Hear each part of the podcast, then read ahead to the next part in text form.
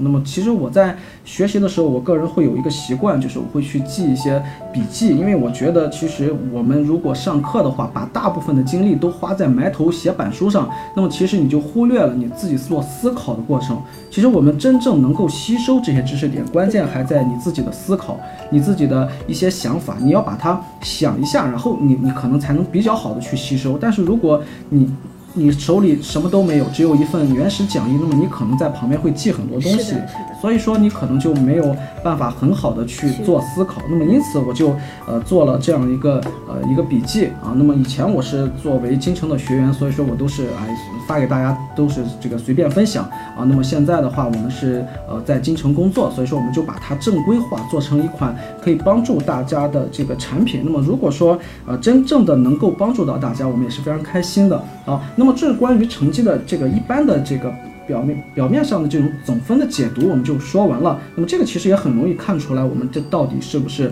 通过这个考试啊？那么我们具体的来看一下，比方说啊，我们这边给大家展示了几份成绩单。那么第一个的话，这个成绩就非常的高啊，这个成绩就非常的高，它直接是超过这个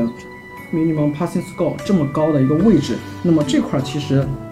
这个就是非常好的一个成绩了啊，非常好的一个成绩了。那么下面的这个其实相较来说的话，就是离这个考试的通过线其实差的还是蛮远的。那么因此的话，最好的做法就是你去看一下你各科的成绩分布，去找到你的这个薄弱环节的地方，然后再有针对性的再去复习啊。那么具体怎么来学习，我们后面会跟大家做相关的讲解。